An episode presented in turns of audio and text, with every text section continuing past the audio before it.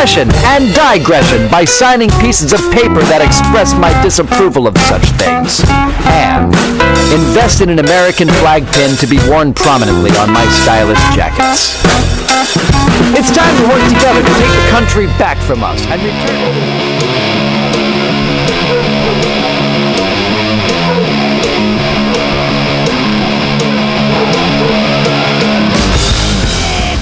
O'clock. It's Friday night. That was my uh, that was my death metal. Ah, it's eight. It's eight o'clock. Look, the uh, the throngs of people are arriving at Mutiny. John Hasman. This is my death metal interpretation of people coming in very, very excited. The people here from Pamtastics Comedy Clubhouse here on Mutiny Radio. Yay! I'm gonna tell jokes tonight. Gonna tell jokes tonight. I uh, I- was at an open mic this week and I ended up just finishing it with karaoke because it felt so perfect. It was I've gone so far. Does anybody know these? Are, it fell so far, but in the end, it doesn't even matter. You know what is it? I had to all to lose it all. Who is this? Is this Tool? Who is it? Is it Linkin Park? Shut up. I am so basic. Oh God, I feel like an asshole. It's because I used to hang out with small children, junior hires. I learned. I act, it's so funny you said Linkin Park. I actually one of the coolest things my ex-husband ever did for me was give me Linkin Park because I had a student in my classroom who loved Linkin Park. I was a, I was a teacher of emotionally disturbed students. Uh, yay. They trusted me. No, they it's so funny that they trusted me. It's so funny because at the time too I was a meth head. but I was a California credentialed teacher. It's been over 10 years. They can't go back and get me for that. Like there's a statute of limitations on abuses. But when I was teaching junior high uh, in Yolo County, yeah, I was on meth. That's the only way I could deal with those fuckers. You know what I mean? No, it was I was just doing a lot. I felt like um World War II, I actually justified it because we were studying the Nazis because special education kids love that shit, right? But like we were studying, and they, I was like, they give them methamphetamines because they did. There was a whole methamphetamine program for all of their fighter pilots, and that was totally cool. Like everyone could do methamphetamines because they could be awake forever and so on it. And I was like, I am teaching emotionally disturbed junior hires. The best way to do it is on meth, right? Like I really identified with them. Especially the ADHD kids. Like, let's go! I'm tap dancing on the desk. Isn't World War II interesting? Boop. I'm just saying. Thanks for laughing, Scott. I know I, I wasn't abusing children. I was really good on math. Uh, actually, I was really I was excited, and that's that isn't even when. Well, that's so funny because I was going to talk about eating disorders tonight, and that's so funny because that's what got me out of my eating disorder was doing lots and lots of math. I got so skinny so fast. I looked so great and got so much done. Yay! Like everything was so good. People only listen to you if you're skinny and pretty. I grew up in the 90s. Yay! No, I mean the 80s. I was in college in the 90s. Everything's been affecting me for so long. Anyway, I learned recently, I was going to get real deep tonight, everybody. I was going to, once a month, I do comedy as free therapy. And I, I don't worry about you guys and I don't think about you laughing. I just try to make myself feel better. So I want to talk about my eating disorder. Yay! Anyone else had an eating disorder? We can clap. You're a boy. That's so exciting. Okay, you were clapping for my eating disorder. Yes, because skinny and pretty girls are better to fuck. I get it. It's so much better. Like that's exactly why it was didn't eat and ate and threw up. Anyways, so I in high school, like all of the girls. I mean, okay, so I grew up really rich. Poor little rich girl. I have to make up my own problems. Oh no! Ah, like it was, it's like I'm crazy. I'm gonna. But really, it was control issues. Like I couldn't control anything in my life, but what I could control was what I put into my body, right? Or what I took out of my body. I didn't understand that back then because I was just a dumb kid, and I was like, nobody loves me. My whole life is shit, and Jesus is so great, and nobody. My parents, I'm not as good as Jesus. Am I gonna be as good as Jesus? I sing in the choir, and then back rubs. I gave a really great back rub. Anybody else grow up Christian? Yeah, good back rubs. Uh, uh, on that sleepover, I was like, "Well, I'll give you a back rub." Oh, but that's all we did. I didn't. I didn't have sex till I was married. Anyways, also because I was afraid to take my clothes off in front of people because I thought I was fat. Eating disorder, body dysmorphia at a young age. I know, yay! The funny thing is, I can still fit into my cheerleading costumes from high school, but I thought I was fat then. I'm the same size as I was in high school. See, so I should. Anyways, this week, I know it's like I'm bragging, but I'm not. It's like, ah, but so this week was really hard for me, and things got really out of control because a comedian was so drunk, and he came up to me and he said, it is so sad that every comedian in San Francisco doesn't think you're funny. Like, I think you're hilarious. And I was like, oh, wow. Thanks, Jude. That's really great for you to tell me that no one thinks I'm funny. Yay! I just really am so glad that I have to go up next and I get to not be funny in front of all the comedians here. Cool. It's like, I'm gonna tap dance and do my jokes that I have all memorized. Nope, can't do that because they've all heard, and that's not good enough. I'll never be good enough. It's okay. So that brought me back to like my childhood. I'll never be good enough. And I was like, I can't control anything in my life. I can't control anything. But what I could control is what I put or don't put into my body. So I didn't, this is a bigger thing, is I didn't drink alcohol for three days. Anyone who knows me, fucking clap. Okay. Thank you. But I also didn't put food into my body for three days. I just drank water because I can only control. Do you understand the depth of my control issues? But that's the thing. I did it for 13 years as a child because I didn't know that these were the problems. But now as an adult, I can be like, I feel out of control. I feel out of control. All I can do is the thing I did in my youth to control myself, which is not eat food. Yeah, but no, but the thing is, I'm an adult now and I can realize that in three days. Instead of taking 13 years to be like, oh God, why am I doing this? It only took me three days to realize, like, dude, you are totally, what is the issue here? And then I confronted it and I dealt with it and I like cried a lot and I felt a lot better. Yay! I'm just saying, it's like, but the most amazing thing was that I recognized the control issues that I have. It's the same reason that I, I love, I'm a chef and I cook the pot food, and anybody on the show say, know the pot food. But the thing is about being a cook is that you're in ultimate control. Like, you're controlling the ingredients, you're controlling the food, and the real realization of like, and when you cook a meal for a bunch of people, like, you taste things, but you don't really eat, but you're in control of the food. It's like, okay, anybody else have control issues? Am I the only? Does anyone else feel out of control? Yay! I know. And in this current fucking political bullshit, how can we feel any sense of control? Nothing makes sense. Nothing is real. The truth is not, and the truth is real. And these things happen, but no one's held accountable because they have too much money, and money makes everything. You can murder someone if you have enough money. Ah! Right? Like, it's crazy stuff. So, how do we deal with it? And especially when our first lady is so skinny and pretty. My God, right? She looks gorgeous when she frowns. I mean, right? She's constantly frowning these days. And she doesn't speak, though. She's just like the perfect third wife eyes down. You know, like third wife eyes down. Don't just, just look, just, you just have to like frown competitively, I think. I guess you use more muscles frowning than you do smiling. I learned that from Flat Black Plastics um, face yoga last week. If you, it's, it's a pucker. don't fuck. I don't think anybody fucks Melania. Melania? Melania? What's her name? Melania. I don't know because she never speaks, right? Like she, I could know her name. I can't even make fun of her accent because she never speaks. She speaks four languages, right? But she never speaks. Speak in French. Like I can understand a little. Menage a trois Stormy Daniels. Yay, I got it. Cool. She's into it. The thing, I mean, I wish she'd speak. She's either from Slovenia or Slovakia. Does anybody? I don't. I, they both border hungry. My God, she's starving. You know, like she hasn't eaten in so long to look that pretty. But I guess if you have a, Chanel, what did I do? All right, I'm doing okay. I gave myself the minute. Perfect. That's so awesome. I just looked down and I'm like, look, I'm at nine. That's absolutely where I want it to be. I do. I I don't want language to be political, but it is right. Like I don't want to be a feminist, but it's the only thing I can call myself because it's the only word without the word men in it. Spelled with an I. Look at menstruation. Okay, the one thing they can't do, but their name's all over it. Menstruation. Really? Really? You need that too? Like you've already got human. You've already got person. You've already got female. Right? You've got people.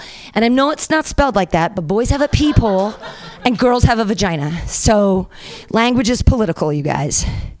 Right? Knock, knock. Feminism. I get my own fucking door, thanks. It's like, I think it's the precept of feminism. I don't know how feminism works, but I think it has something to do with doors. They've had, it was in the 70s, so obviously it had something to do with the doors. Like everything had something to do with the doors in the 70s. Are you kidding me? Unless you went back to the 50s and then it was the doors of perception. I know how to read. Isn't that nice? I'm going to leave you guys with one more joke because it's my smartest joke, and we'll see if you guys get it. it's a challenge for you. Uh, it's it's not. It used to be a challenge when you were eating lunch. You had to go to a roach coach. Remember those? There were those brightly painted vehicles that were outside of places that you would work, and now over there they've got. They're all everywhere. You can get like an $11 Filipino burrito. I don't even know what that means, right? So I saw a brightly painted vehicle and I went into it to like slake my thirst, uh, but it was a bookmobile, right? Uh, so I ordered a steaming hot cup of Kafka. And when it arrived, it was a banana. And I was a giant bug. And I looked out the window and I saw melting clocks and burning giraffes. And I was like, da da, da da. But it was surrealism. It was a totally different movement. It's like the bowel movement I'm gonna have after eating that Filipino burrito. What the fuck was in that? Fries? like, what? Okay, cool. Thank you guys. This is Pamtastic Comedy Clubhouse. I'm your host, Pamtastic. It's Pam Benjamin. Yay! We have great comedians tonight from all over the California. What I know? It's gonna be crazy. So glad you guys are here. Uh, before we start, we usually sing a song, and if you know how it goes, sing along with me. And if you don't, you'll figure it out. M U T I N Y Comedy Clubhouse Comedy Clubhouse. Comedy. Together we will bring our jokes up high, high, high, high. I smoke much less vaporizers. You know what I mean? M U T I N Y Comedy Clubhouse. You want to come inside my clubhouse?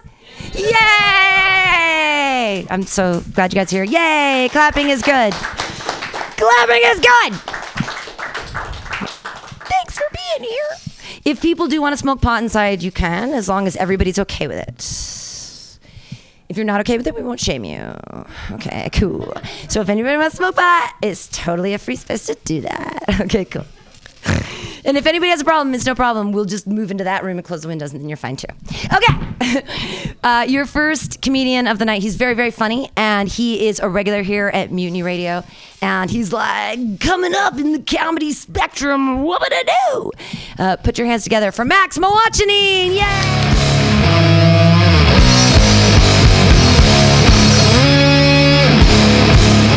Thank you, everybody. That was unbelievable.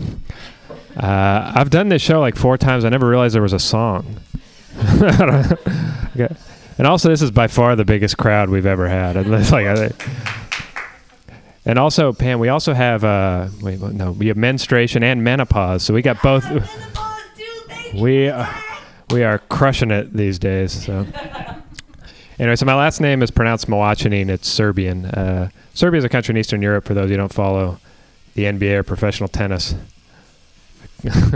I call that a Djokovic. Uh, that's uh, that's dumb, but I, I like to start out with that just to see what kind of audience you are, and I think I got to work a little harder. So let's get to it. if you guys laughed really hard, I'd be like, "Oh, this is going to be easy," but it's not. So, but every now and then I tell people my last name's Serbian, and they're like, "Oh yeah, you guys are the ones who started World War One," and I'm like, "Yeah, that's right. We're trendsetters." So that was the that was the first one. Back then, people were like, "World War? That's not even a thing," and we were like, "Well, it's uh, it's going to be a thing. The whole world's going to be on board with this idea." And 25 years later, the Germans started their own world war. They stole our idea. Germans are like the Carlos Mencia of war. Carlos Mencia was a comedian who stole people's jokes. I uh, allegedly, I got a. I, yeah, I told that joke to a bunch of Carlos Mencia fans once, and they were like, "That's good. I think I'll use that." I'm a big fan of that joke. uh, so I'm pretty shy. I don't like to talk. Like this is pretty uncomfortable for me. Uh, no, uh, no, but I am shy. I uh, I know that I'm shy because I went to my 10 year high school reunion recently, and I met everybody for the first time. I didn't reunite with anybody, you know. I was like, I guess I'll introduce myself, you know. I know people like to like fabricate stories at family re- or at reunions so they can like fit in and stuff. So I did the same thing. I was like, "Hey, I met you before."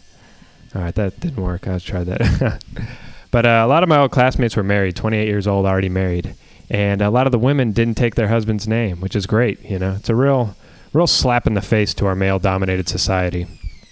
If you ignore the fact that they're just keeping their father's name it's like nice try ladies but we've been working on this patriarchy thing for quite a while you know you're not gonna just turn this ship around in one generation we're ready for you you know we got we even got the political names and stuff like we're good at this you know this ain't our first rodeo i don't know is that what it's like these days it's like hey will you marry me yes but i'm a feminist so i'm keeping my father's name he knows best after all you know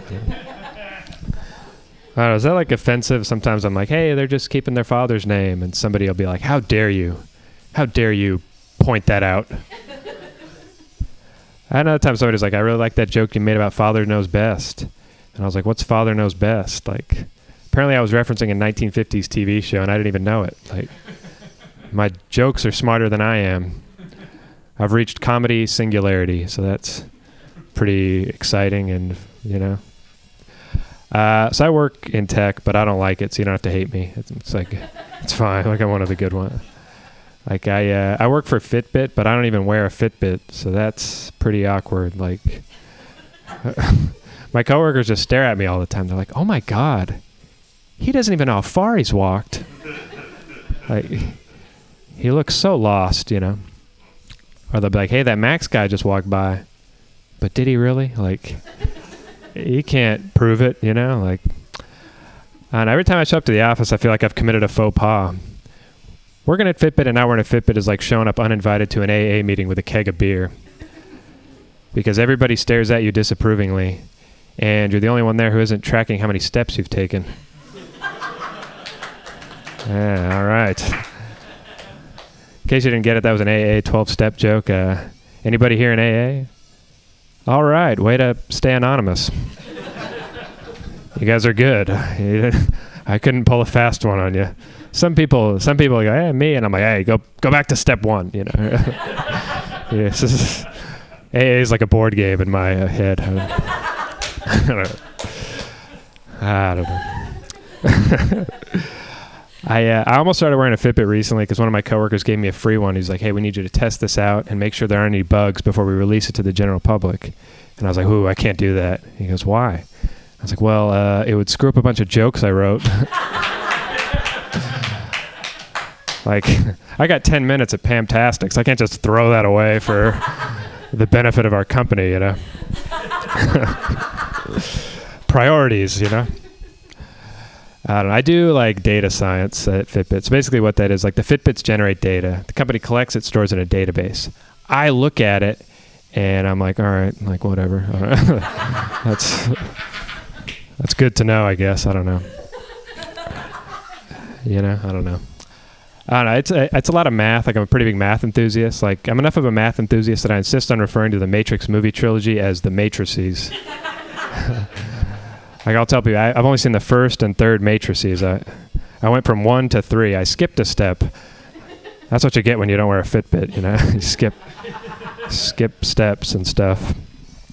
Um, so earlier today I was talking to one of my coworkers, which I don't normally like to do, but I made an exception for the purpose for the purposes of this joke. uh, he used that expression, those in glass houses shouldn't throw stones. And I was like, uh, if I lived in a glass house, not being able to throw stones would be the least of my concerns.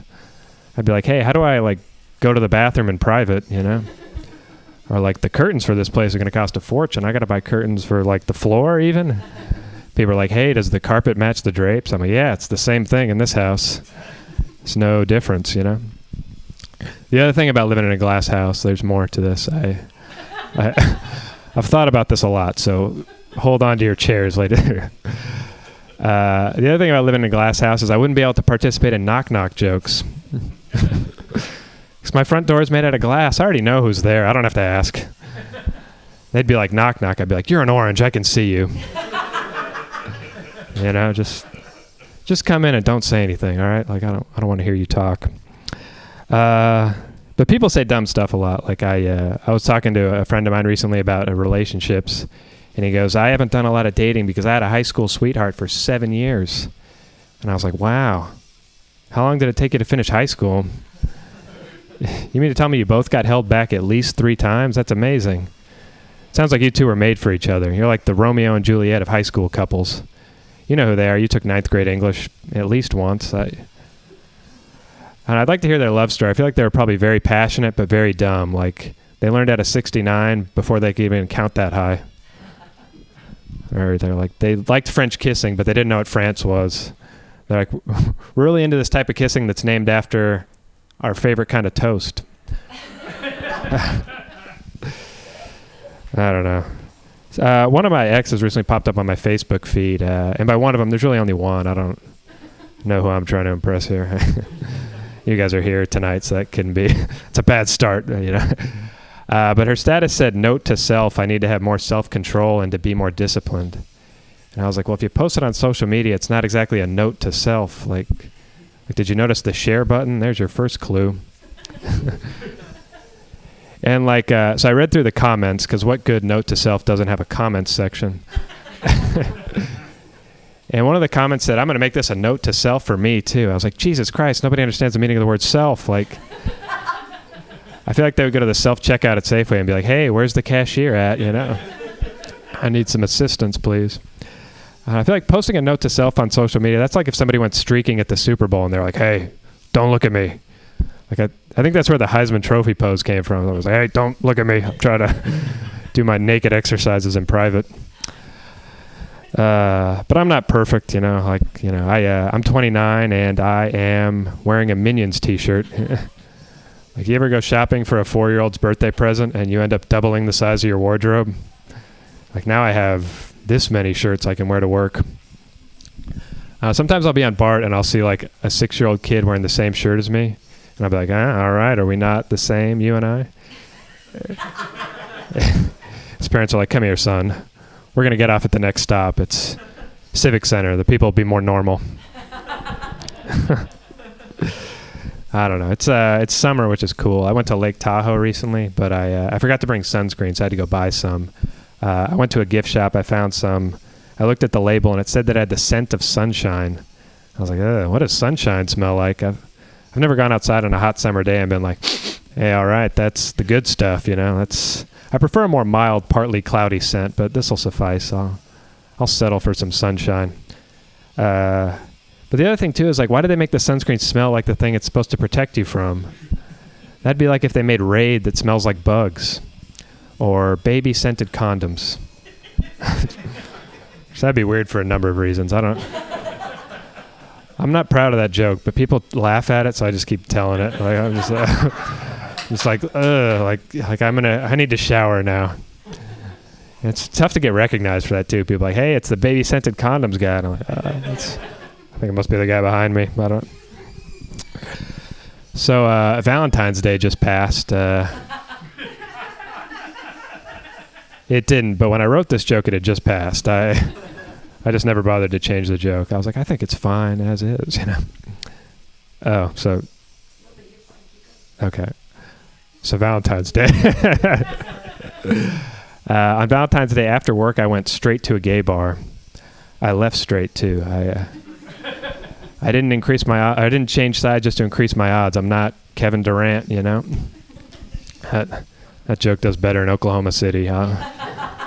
But I don't want to go all the way to Oklahoma City just to tell a joke. Even even coming here, I was like, ah, the mission all the way from Soma. I guess why not? Anyway, I, the reason why I went to the gay bar was because it was an open mic. I'm not like trying to be a tease or whatever. uh, uh, so, all right, so I got one more, and then I'll be at because I'm going over time. No, you can just No, I, I, didn't even know there was a song until that. uh, yeah, so Kevin Durant. I just didn't like how he joined the team that beat him. Is he playing basketball or Red Rover? That's all right. That's just okay. Uh, but anyway, so I'll, I'll, finish with this. I uh, I don't believe in horoscopes. I don't. I don't. I'm sorry, guys. Uh, like recently, a coworker of mine said, "I'm I'm a Virgo, so I'm intense and serious," and I was like, "Well, I'm a Taurus, so I was discontinued by the Ford Motor Company in 2006. All right, good night, everyone.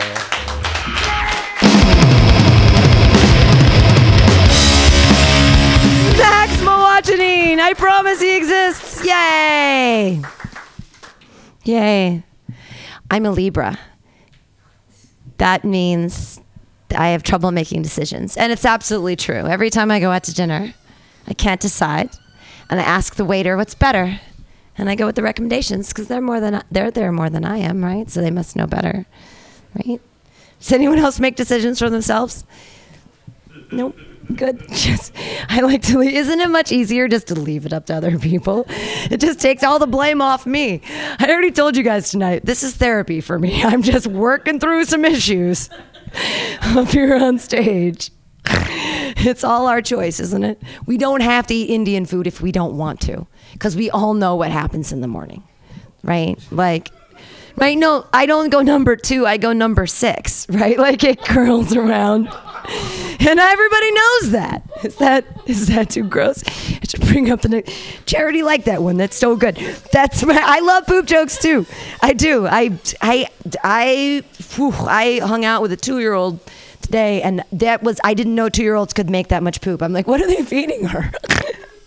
I didn't give her that much food. This was not my fault. It's the cheese sticks.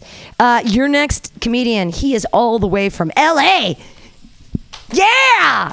That means that he is awesome. And we've never heard his material before, which is even more fun for the people in San Francisco. Because I know uh, that's why Charity's laughing. She's like, I've heard that joke before, but it wasn't funny before, but now it was. How did that work? Ah! No, it's great. Thank you for laughing. I'm sorry. I'm not, you're amazing. I love it. Keep. It's like when you get a laugh out of David from the back. If you get a laugh out of David Zanzu, you are fucking killing it. Like, what? Fun times. Uh, your next comedian, I am so glad to bring him up here on the Pamtastic Comedy Clubhouse stage. Put your hands together for Adam Sepulveda!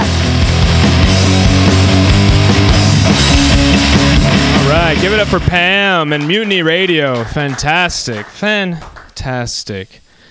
Football season just started, right? Right? Yeah. Okay. I I don't really know. Instagram told me, but I'm going to go with it. That's great. When you watch sports with your friends, what's the best part of doing so? When we win. Right. So you have a you take a side. A lot of people when I ask that question, they're immediately like, "Oh, the drinking." Yeah. And see, I'm such a prude. Like I'm such a prude. I'd never consider that whatsoever. I'm all about the shit talking. That's my favorite favorite part about watching sports with your friends. Just talking shit, annihilating who they love. The issue with that is that if you're watching the World Cup with your friends and you're talking shit, you're saying a lot of racist things. and you need to quit it. Germany's fucking garbage, dude. What is South Korea even doing in this tournament? Yeah. See, yeah, it's weird, right? You shouldn't say that.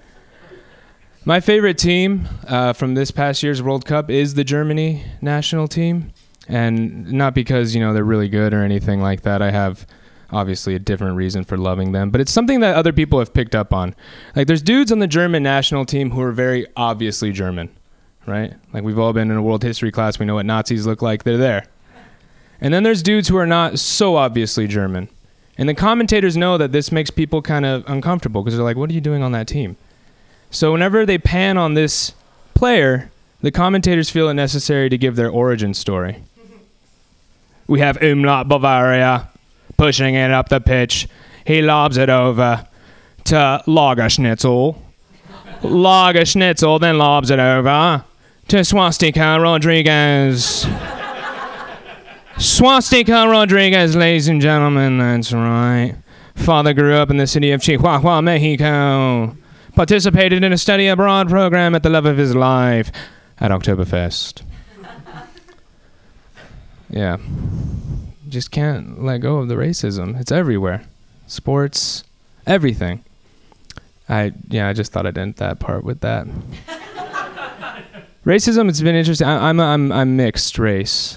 Okay, so a lot of people don't like that. I think it's Earl Sweatshirt used to complain about not being this for those people and not being enough that for other people. I think that's garbage. I think I get to double dip in races. Like if I go to if I go to jail, I have two gangs to choose from. All right? And if I go with the seasons, like during the winter, I'm gonna shack up with the Aryan Nation. Sorry, just what's gonna happen. And then summertime, I'm gonna hit up MS13. They have much better food at their gatherings anyway. Yeah, man, that's mixed privilege. All right, why don't we celebrate that? It's crazy. You guys ever notice the similarities between a Prius and a penis? It's like you never hear either of them coming. Yeah. That's very obvious with the Prius, but try that with your dick sometimes. You don't hear a goddamn thing. It's crazy. Uh, I, I I did these jokes a little. Shut up! Don't do that. Um, I I got trouble dating. but uh, I think it's because I'm trying everything else that everyone's doing. Like, let's start with Bumble. Bumble's a crock of shit. Like, Bumble is terrible. There's just people on there that I have would have no interest in, and I don't understand how everyone's taking pictures with elephants. Every girl on there has been to Thailand. Why? I don't know. But how the fuck am I supposed to compare with an elephant? I'm dead serious. I mean, their ears are about the size of my torso, so you know that they're good listeners. We all know about their memory. Like, I forget what my sister's middle name is all the time. And there's no way that I can compete with the trunk size. That's for goddamn sure. it's the truth, though. I used to have a big old beard. Yeah. The, like the kind of beard that it would take me a lot longer to board a plane with. and with my aesthetic, I kind of looked like a hipster werewolf. Which in the dating world, that's not a bad reputation to have if you think about it, because that means that you're loyal like a dog, and that every full moon I'll eat your pussy as if it were livestock. I have a voracious appetite. Um, ten minutes, man. I ain't never done the ten. Oh, here's a good one. Well, oh God, I hope so.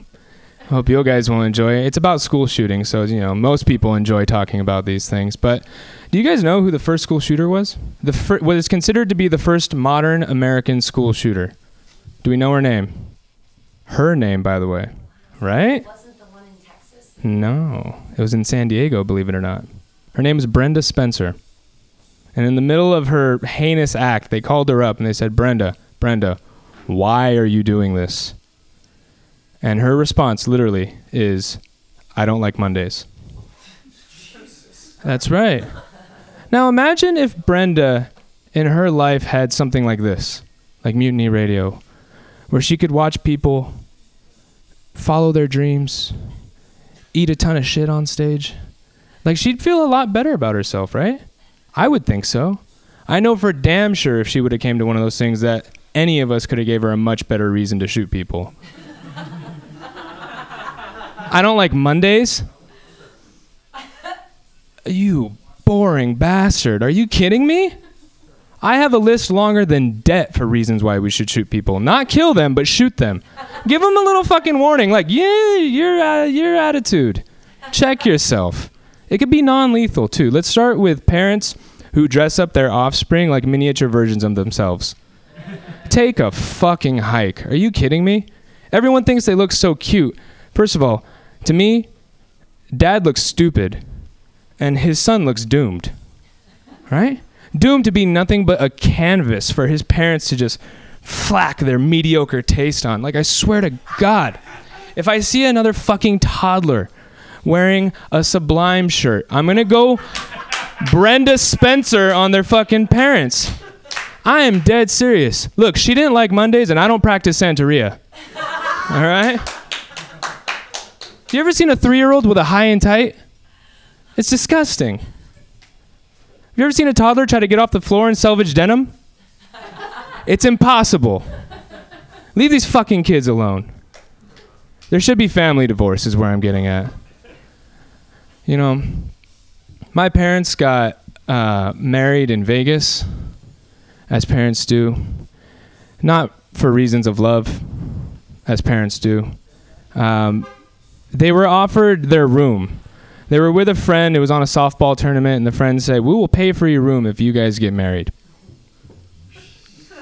So they did it. And, you know, as the saying goes, for me personally, I wish what happened in Vegas literally stayed in Vegas. But it didn't. So I was brought up into a very Catholic and sad marriage. And that's fine. But like I said, I don't practice Santeria. I don't have a crystal ball. And if I had a million dollars, I would buy my parents separate homes. so that they can never look at each other, never consider each other ever again. Because the only thing that comes out of their mouths for the both of them is vitriol, pure vitriol for the other fucking parent. It's it's insane. Like I I have no idea how to love someone. I figure if you talk a lot of shit, that must mean you really enjoy someone. That's what I was brought up with. And it's crazy too. Like I'm not proud of this, guys. I'm really fucking not proud of this. But my mom's a little bit racist. Okay, she grew up in upstate New York. Not a lot of diversity there. Not a lot of things to learn from. Okay. Now the thing is, my dad is 100% Mexican. So not only is, he, is she racist, she must be blind as well. Like I, I don't know. She talks a lot of shit on Mexican people. Like I'm thinking that my mom might have had debt with Herbalife or something. this is her payment. It's crazy. But here's the thing. The reason I say this, I have many, you know, wonderful racist anecdotes to go from in my life, but the most recent one was pretty hilarious. My uh, my nephew was graduating preschool. Let's give it up for my nephew. Graduating preschool. Now, I'm going to make you want to take that right back because if your kid didn't graduate preschool, it's because your kid didn't go to preschool. Uh, it's the ultimate participation award, all right? At the preschool graduation, when they introduced the children and their diplomas, they said their name and then they said what they wanted to be when they grew up. When they said my nephew's name, they said that he wanted to be a king. I'm not down with that. That's the narcissistic poison that's in my family. Like, they got it started real early. It's crazy. But they brought up a, a bunch of kids. There was Power Rangers. There were a lot of cops oddly enough. Yeah, strange, right? Not watching the news apparently. Uh, these fucking toddlers, crazy. Um, nothing but Doc McStuffins for these kids. Um, oh, perfect. I'm almost done. Promise. And uh, Doc McStuffins, who oddly enough, is a veterinarian, right? For her stuffed animals. A lot of girls wanted to be veterinarians. A lot of boys wanted to be veterinarians, and then there was people who come up who said that they wanted to be animal doctors. and everyone looked around like, "That's the same thing, right? Are there an- like, is there a cheaper way to get my?" We were all so confused. On the way home from this graduation, my mom has to remind me of her racism by telling me that I'm worried about my nephew. I'm worried about him going to a kindergarten in Anaheim because there's a possibility that he might learn Spanish. she literally said this to me. And I, I, I fucking speak Spanish. So I guess I'm a lost cause in her eyes. But I understood what she meant by that because if my nephew were to go to kindergarten and learn Spanish, that would make that the second language that my mother is fully incapable of saying I love you in. So. Yeah. And like I told you, my dad's 100% Mexican, and this is it. I promise I'm getting out of here. All right, perfect. Well, it's funny. My dad's 100% Mexican, but he's watched enough stereotypical whitewashed cable TV crap where his innate prejudice as a Mexican man is completely gone. And it's been replaced by that.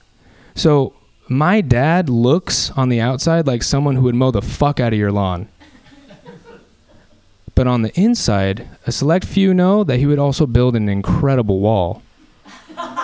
Oh. That's my time, guys. Thank you so much. Adam Sepulveda, everybody! Yay! That was very exciting. I was also raised, raised very racist, and uh, I had the moment of pure racism where I just negated it right away. I was. Does anybody know Danville, the town, East Bay? Anybody familiar with it? Cool. We were um, on the 680 coming off of El Cerro, my mother and I. And I had a crush at the time. I went to high school with Randy Winn. People might know him. He's on the TV now. He played for the Mariners and the Giants before they got the ring. Anyway, uh, I'm 16 years old. We're coming down the thing. And I say, Mom, I have a crush on Randy Winn. And she says, Pamela, don't you ever marry a black man. my first husband was black. Yay! Fuck you, racist mom.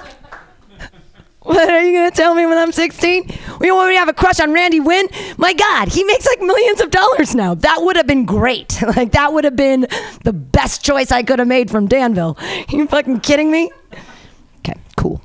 Uh, your next comedian, I had the joy and privilege of uh, listening to him do 35 minutes uh, last Sunday, and it was so funny. I enjoyed it the entire time through. I was like, and he brought his whole family, and they were so sweet, and they laughed too. And he was saying like ridiculous things, and they were still laughing, and I just felt so jealous because my parents haven't talked to me in six years because I think I'm a heroin addict because of one joke where I mentioned heroin. It has nothing to do with me. It's just in the punchline. My mom heard one joke. She's like, "You're a heroin addict," and now they don't talk to me. But it's great that you have a family. It's so beautiful. I just, I love that. So not jealous at all. Everybody, you're gonna love his jokes. Everybody, Anthony Zaccaro, yeah. Oh, thank you, Pam. Yes, I did 35 minutes in front of my family, my girlfriend, and my one friend who, while filming it, thought to himself, and he told me later, why am I doing this? and he had a good point because I, I was hoping to send that out to bookers and shit and it's and like it looks like I it looked like based on the footage it looks like I built a, a, a set in my living room like I just went I went to Sacramento and yeah my parents are from Sacramento which I don't know if you know this. Sacramento is the Denny's of California. I don't know if you're aware of this. No one goes there no one leaves their house to go to a Denny's. Somehow you just end up at a Denny's. Um, but yeah so uh, yeah, yeah. So I, I basically did accidentally copied Maria Bamford's special. Like that's that's that's pretty much what I did on accident. She she did a whole special for her parents on purpose. She had cookies and a pug. I it was mine was completely on accident. Um, yeah, I uh, I look Jewish. If you haven't looked at me yet. Uh, I looked. I do. I do look Jewish. I'm. I, it could be worse. I, I could actually be Jewish. Um, that no no that, that yeah. Uh, I, no, i'm italian so it's close right? I, it's close. It's not like i'm a six four black man. Like are you jewish? No i get it. I get why people think i'm jewish. Um, but uh, yeah right around 1939 it was close enough right? Being italian. Some of us got in the long, wrong line. We saw smoke. We thought there was a deli. Um, I had a crackhead call me a kike the other day. That was a that was a weird thing that happened. She was just like, "Cut your hair, kike," um, and then I did. Uh, like a couple days, coincidentally, just a couple days after that. And uh, well, I, don't, I, I with my haircut, I don't get I don't get haircuts. I get circumcisions. Um, but uh, but yeah, the she called me a, a, a kike, and it's like being called a kike when you're not Jewish. It was this weird. Like I've never felt like I've never been called a slur that I'm not, you know? Like I like I, I felt the negativity. It's like if someone came up to me and was like, "Fuck you, Gary." Like, I'm not Gary.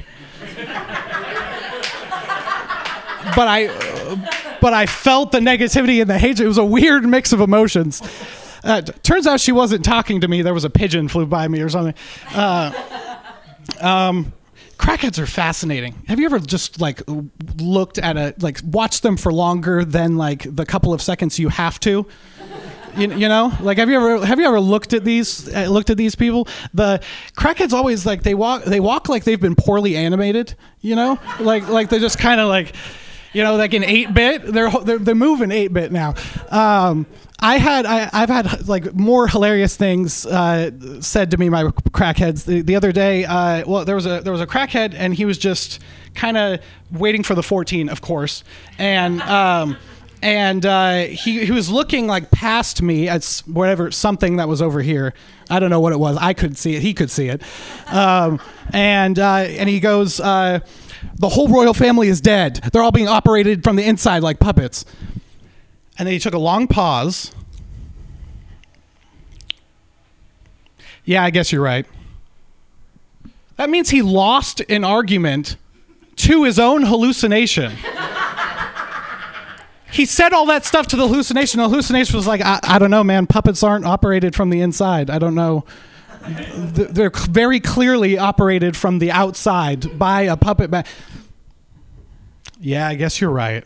I, I guess I guess you're right. It's good. It's good. R- reminded me of a beautiful mind. Um, he's just arguing with his. Sorry to spoil that movie, but it came out in 2001. You should have you should you should have seen that already. I uh, I work in an escape room. Uh, that's what I do. Uh, what what an escape room is? It's where uh, white people pay to feel like they had to flee something. Um, that's that's what an escape room is. Um, and I have this really I have to go over the rules of the room and to make it better like more like better for me I just I have I go over like each rule I have a joke for it. Um, and that's not for them that's for me. Like I just have to get get through it like that. And my my joke for the show like you're not supposed to take anything off the walls in the escape room. That you're not supposed to do that. So when I say that I was like this is not a Shawshank Redemption themed escape room uh, there's nothing behind any posters or wallpaper. Um, and then a guy was like, hey, that'd be a great idea for an escape room. Shawshank Redemption themed. And I'm like, did you skip over the laundry scene? the part after he goes through the fucking poster where he crawls through a mile of shit? You you completely missed all. Oh yeah. Oh, and you're in the escape room for under false pretenses. Yeah, that's that'd be a great theme for an escape room. Um, uh, can my water bottle is right down there. Can someone hand that to me? Thank you. Teamwork, everybody. Okay. Uh, the label is still on it, but it's okay. There's just listeners. Um, but yeah, I, I, I, mentioned I look Jewish earlier. Um, I, I, feel like, uh, do other religions have a haircut so closely associated with them as Judaism is to mine? You know, is that why Christians have that one part in their hair, but only the part they like? Not the part that's racist or homophobic or doesn't work in this modern. Is that is that why Mormons have a wedge cut so they can keep doors from slamming on them? Um, and that's why bald people are atheists. There's nothing up there. Bald guy in a toupee, agnostic pick a side. He's not sure. He's really not sure. Um, uh, I used to work at uh, I work at an escape room now, but I used to work at Target, uh, which working at Target uh, high is difficult because your shirt really brings out your eyes. Um, but I did it anyway. I had to. Um, I got mistaken for Shia LaBeouf while I was working at Target. That that's this actually. I got mistaken for Shia LaBeouf by a mentally challenged person. Um, he came up to me with a notepad and pen. Even Stevens, even Stevens, even Stevens. I know, I know. And so if it was any other person, right, I would have been like, no, I'm not Shia LaBeouf. You're mistaken. But guys, he was mentally challenged. So I said, no, you retard. I'm not Shia LaBeouf. No, I didn't say that. I didn't say that. I signed it best wishes Shia and moved along. Um, yeah. Uh, the most common question I got while I worked at Target was, do you work here? Red shirt, khaki pants, name tag, walkie talkie, look of malaise. I work here. Okay, what other information do you need? Like, where have people been betrayed before? You know, like, had they walk up to someone random, it's like, oh, uh, excuse me, do you know where the eggs are? Sorry, don't work here. That's why you check. That is always why you check. You just don't, don't just you don't, don't take that risk and just ask someone where the eggs are. Um, what kind of prank would that be? Like, excuse me, do you work here? All right, look over there. See, come here. That's a hidden camera. That's a hidden camera. Your roommate Jessica put you up to get on out here, Jessica. Like I don't know. I, the the other question that I got that really just blew my mind was a guy came up to me and asked uh, if we sold bows and arrows. Bows and arrows at an SF based Target Express. Um, and when I said no, medieval weaponry is seasonal. Uh, uh, he, he, he, he was confused. Like he, I saw shock in his face, and I was wondering why he was so surprised. He must have seen the Target logo.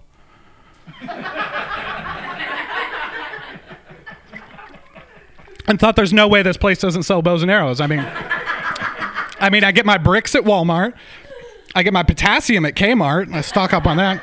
And I've lived inside of a Home Depot for about a decade now. I'm a, I'm a very literal person. Um, another time, uh, this woman came up to me and she was like, I noticed you're out of half and half. Do you have any more in the back? Um, and I said, the retail version of no, which is I'll go check. Um, if anyone in retail says I'll go check in the back, they're standing, they're singing the alphabet up against a wall, and then got sorry I couldn't find it. Um, so that's exactly what I did. I knew there wasn't any half and half in the back, uh, so I, went back there. Happy birthday to you, happy birthday to you. All right, that's enough time. Um, I came back out. Uh, sorry, we're out of half and half, and near tears, this woman said, "Well, is there anything else you can do?" no, that's about it. Oh, I'm sorry, I spoke too soon. Wait, actually, no, I only lactate whole milk. So sorry, I can't, I can't, can't help you with that. Um, and this has been a dry month for me. Like, wow, people just expect so much. Like, th- this guy stopped me in the middle of doing a bunch of shit. He was like, uh, "Excuse me, um, do you ever restock?" No, it's take an item, leave an item at Target. That's why you always come in here looking for the one thing. Like, like, th- if you're ever a customer, which we are mostly, just take a second to think about your question before you interrupt. Oh, uh, here's another thing about Target. Uh, you're a guest. You're a guest at Target. Have you ever felt? Like a guest at Target? That's what we called our customers. But do you, for your guests at your home, do you put a code on your bathroom so that guests don't do coke in your bathroom? Is that is that how you treat your guests at your home? Uh, the the bathroom code was a mind fuck for most people. I did not see this coming. Like the you would say a succession of numbers to people, and you would just see it miss. You would just see it take no effect on the mind. Like uh, I would say, oh, the bathroom code is all of the odd numbers then pound, and people would look at me like I didn't ask for a fucking riddle. like I'm just trying to get into the bathroom. I don't know why Paul Giamatti is asking me, like, giving me, giving me an algebra equation to get into the bathroom. And so one time, a guy came up to me and he was like, "I said the bathroom code, all of the odd numbers, then pound." And so he goes up to the door and goes, one, three, five, seven, nine.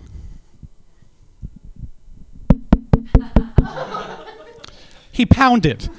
Pounded on the door. This guy actually thinks that there's some poor Target employee stationed on the other side of that wall, just looking at a screen, going, All right, one, three, five, seven, nine.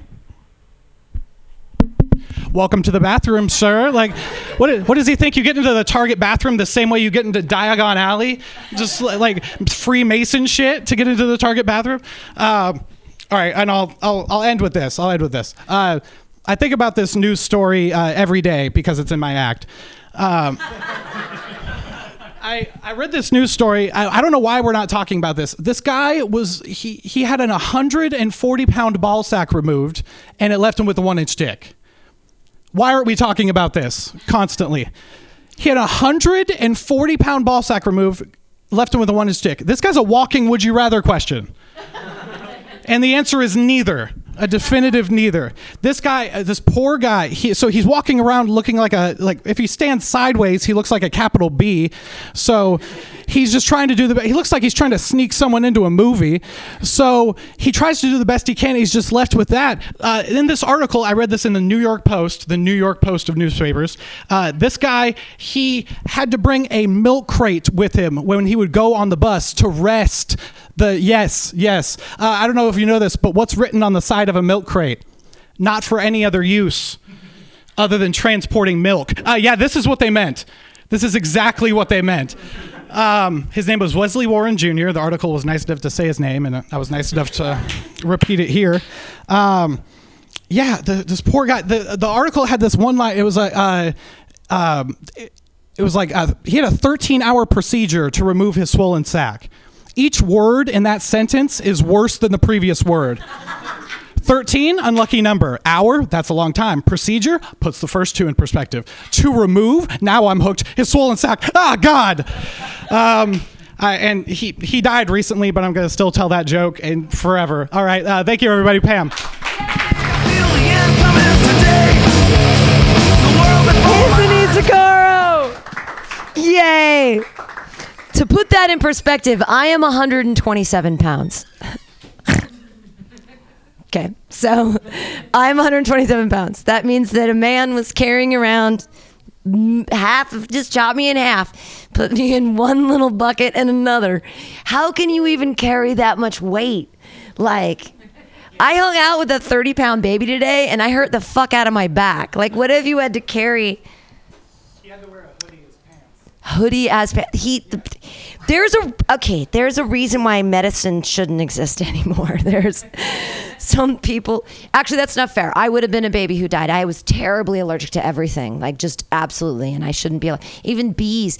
That was the thing. Is like I'm totally allergic to bees. They can kill me, but now they're all dying. So I'm like, yay! No, I'm not like yay. It's really sad that the bees are dying, and I don't know if it's the cell phones or what the fuck it is, but I'm happy that the bees are dying because that means I have less of a chance.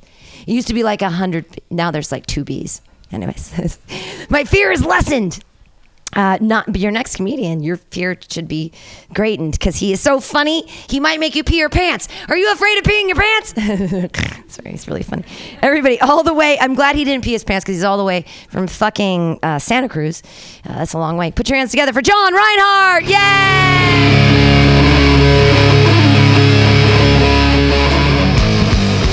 Thank you, Pam. I was I was wondering where you were going with that. I was like, you should be really afraid of this next guy. I was like, oh shit. What's up, Dave? How's it going? Good. How are you, buddy? We lived together in Santa Fe, New Mexico, uh, which is where we met, and now he lives in San Francisco. It's an odd thing. It's a small world. This isn't a joke, folks. This is just us reconnecting. I uh, I feel like people that hang themselves are a real nuisance. And I know suicide's a touchy subject. I think it's fucking hilarious, personally. I had a buddy, uh, another comic friend. He had a set a couple weeks ago. It bombed horribly. He went home. His family found him hanging in his basement the next morning. And his suicide note read simply, I kill me. it's a hypothetical comedian who's not actually dead, folks. Relax, relax. I uh, vomited once on a roller coaster. And in that brief moment, all of my problems were behind me.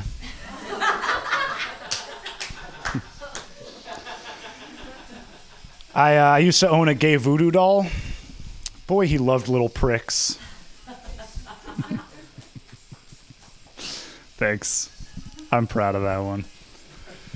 My buddies asked me if I wanted to go fishing this weekend. I was like, yeah, I'll go fishing with you guys. But I approach fishing and sex with a similar philosophy. I thoroughly enjoy the process, but at the end of the day, I don't want to catch anything. My little sister was recently diagnosed with her first child. I found that out via text because that's a sad, disconnected world we live in. Said, hey, bro, how do you feel about being an uncle? Guess what? You don't have a choice. Well, I'm an asshole older brother, so I wrote back, I might not have a choice, Ashley, but you do. Don't worry, everybody. She still had the stupid baby. She named it Penny. That's cute. It's better than some of the shit I hear. I feel like white people are naming their children like they're being asked to enter a stronger iTunes password. We're going to need an uppercase, a lowercase, a special character. Throw a number in there while you're at it. Family's wonderful. I love my family. I, uh, I grew up with a father who used to tell me, son, as long as you think it's funny, that's all that matters. That is a horrible lesson to teach a small child. Here we are today.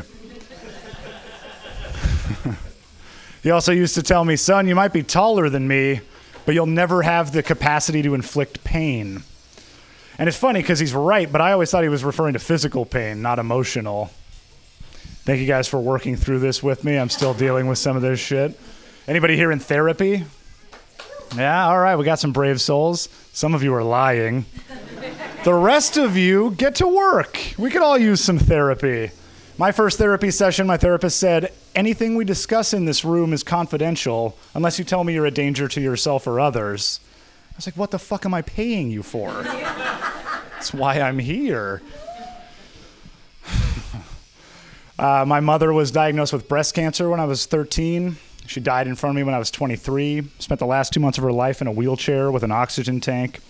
My nine year old cousin steps on the tube like so. My mom pretends like she can't breathe. She could breathe. She just thought it would be funny to emotionally scar my nine year old cousin for the rest of her life. Reinhardt family got a pretty big laugh out of that one. It worked out too because my mom died shortly before Halloween, and I needed a wheelchair for my Halloween costume. So I put on a Superman outfit and I rolled around town like Christopher Reeves all night. Come on, my sense of humor didn't die. Just my mom. and Christopher Reeves and Superman a bunch of times if you read comic books.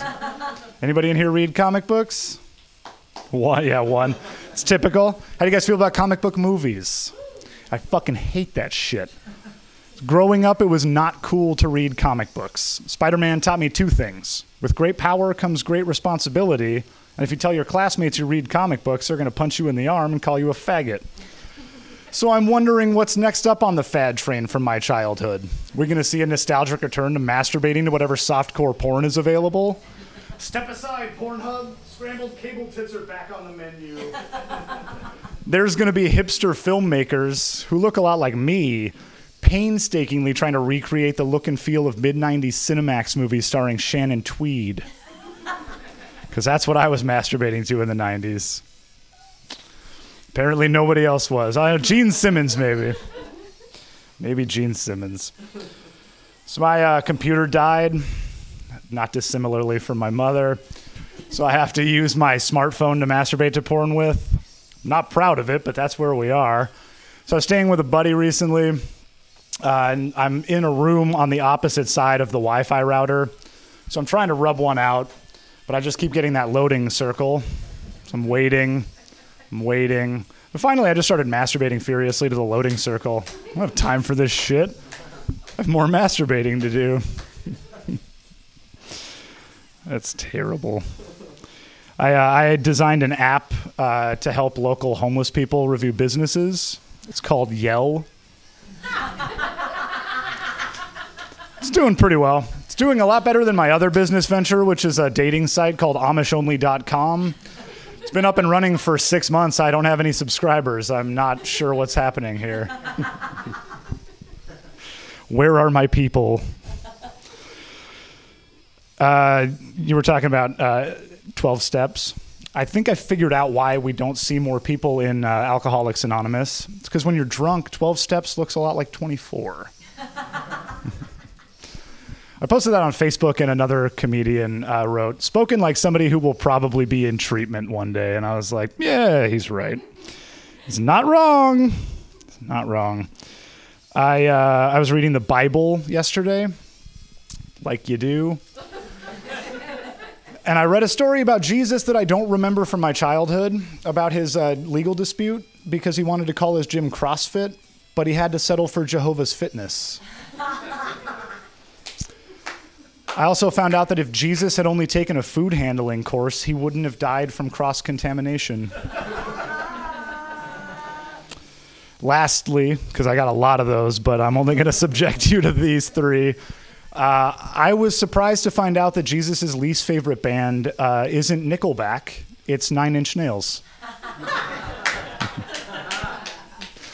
Thank you. It's nice to do that to a crowd that doesn't groan like I'm fucking talking about their dead sister or something. Like, Jesus, a fictional character died thousands of years ago. I mean, to be perfectly honest, like believing in Jesus or the Bible or God in 2018 would be like accepting an innocent dinner invitation to have uh, to, an innocent invitation to have dinner with Bill Cosby. We have evidence, folks. Let's utilize it. Let's make some smarter decisions enough with Jesus. I, I read you. So I don't eat cheese.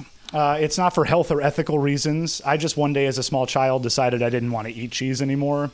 And in many ways, I stopped developing as a human being after about nine years old. Sorry, ladies. But as somebody who doesn't eat cheese, watching people do uh, use Parmesan is a lot like watching people do cocaine. Also, something I gave up as a small child. Have you ever seen a group of people run out of Parmesan cheese? They're like, holy shit, who's going to the store? I'm like, easy, Ray Liotta. I'm gonna need you to clean the powdery mess off the kitchen table first. So I'm at Trader Joe's buying Parmesan cheese for Ray Liotta. I love Trader Joe's. I do most of my shopping there. It's kind of irritating though because I get stopped every 30 seconds by people who think I work there. I get it. I get it. I have started having some fun with it though. Now, when somebody asks me where to find the chicken fried rice, I just start ranting about how 23 is the basis for everything. Five, two plus three. Six, two times three. Seven, that's two plus three plus two. That's 23 backwards and forwards. 8, 2 to the third power. 9, 3 to the second power. 10, that's 5 plus 5. That's 23 and 23. And when management gets a complaint about Gypsy Powers, they're like, Gypsy Powers hasn't worked here in 30 years. That is a real name I got on a check in Santa Cruz working at a coffee shop. Gypsy fucking Powers. So if you're here tonight, Gypsy Powers, or if I if you know Gypsy Powers, just let them know I hate their name. And I hope they die. I also got a check once. Actually, I had to write a check uh, because my girlfriend at the time hit a car that belonged to a gentleman named Hallelujah Blessing. Yeah, best $500 I ever spent.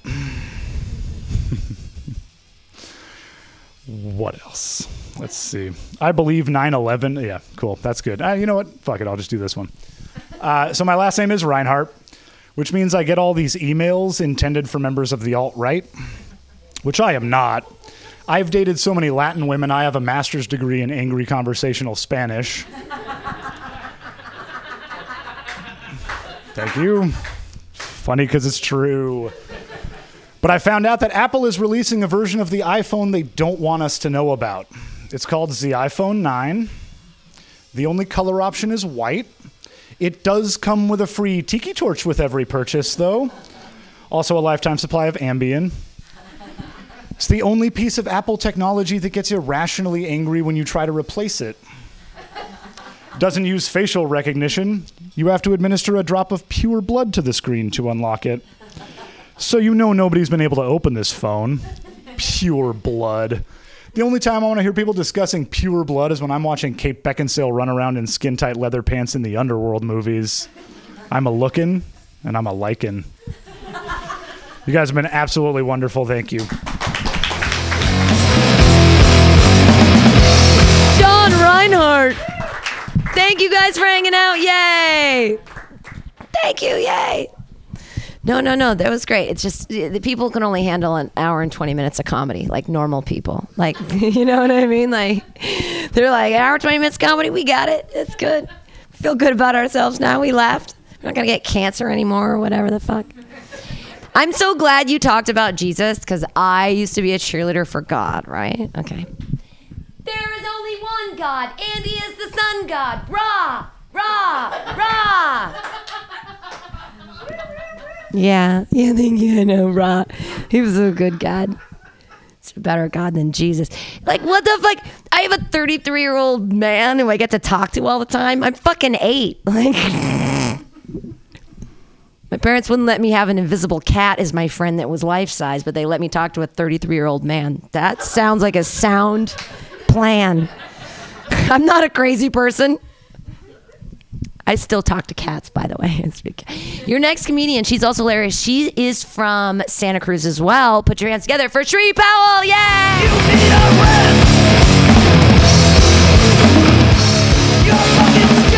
Hi. Uh, I'm wearing my purse. Yeah, I'm wearing my purse on stage because IDGAF, motherfucker. I don't got a friend to hold my shit for me when I go on stage. That's what that means. I know someone that would have a problem with with some of John's set. His name his name is Monterey Jack Nicholson. He'd be like, I don't appreciate what you're saying. Hey, craft services, I noticed an empty spot on the table. I had all the cheese, but someone else might want some. I just invented this character the other day. It's really stupid, but it's really funny to me. I can't do an impression, but I'm going to get to it. I'm going to get famous on that. You'll see me on America's Next Talent. Yeah. America's Next Talent. I'm going to create a new franchise of shitty reality show, too. That's perfect. Uh, I was at I was at Pride a couple weeks ago. You guys were? Is anyone here? Pride? Woo! Yeah. Just maybe tepid, tepid response. That's cool. Um, I I went to Pride. I was asked uh, by a gay friend of mine to accompany her to San Francisco Pride, which was nice because I, I don't I haven't gone in a long time because I'm straight. I don't want to like appropriate whatever. And uh, she asked me to go with her because she wanted me to take a picture of her. she wanted a not selfie at Pride. Uh, doesn't have any gay friends, I guess. So I was the most appropriate person to ask. She wanted a picture so that she could post it on Instagram to come out to her family on Instagram. And I was like, all right, well, don't think grandma's on Instagram. Maybe she is. They probably already know, but that's all right. You can do that. But Pride was like really fun. I haven't been there in a really long time, and I generally like I, f- I fucking hate parties. I hate fun like outside fest festivals, like that kind of shit. Like, but the whole time I was there, I was like fuck, fuck, fuck, and then I was like, wait, no, no, no. This is a good thing. This isn't just people getting high and doing drugs. It's people getting high and doing drugs and getting sunburns on their ass cheeks and nipples. So it's a it's a beautiful thing. It's it's one of the best parts about living in California. So I'm happy to be here. But we're walking and it's like front to back. You know, we went to Dolores Park. That's where the real shit happens. We were at Dolores Park and we're walking and you're just like in this tight little line and it's so fucking frustrating. I'm like going insane, losing my fucking mind. And then out of fucking nowhere, on the ground in front of me, is a discarded coconut. Like not like a bra, like it was just like a coconut, like someone had been drinking coconut water out of this coconut. And I was like, you know, I'm one of those shitty ass people that like needs to constantly validate themselves by like picking trash up in a park that is full of fucking trash. Like maybe someone will see me doing this and think, "What a good person that stranger." Like, why? Why am I doing this? I have no fucking idea. But I bend down to pick up the coconut, and on the ground in front of me is the biggest bag of cocaine I've ever seen.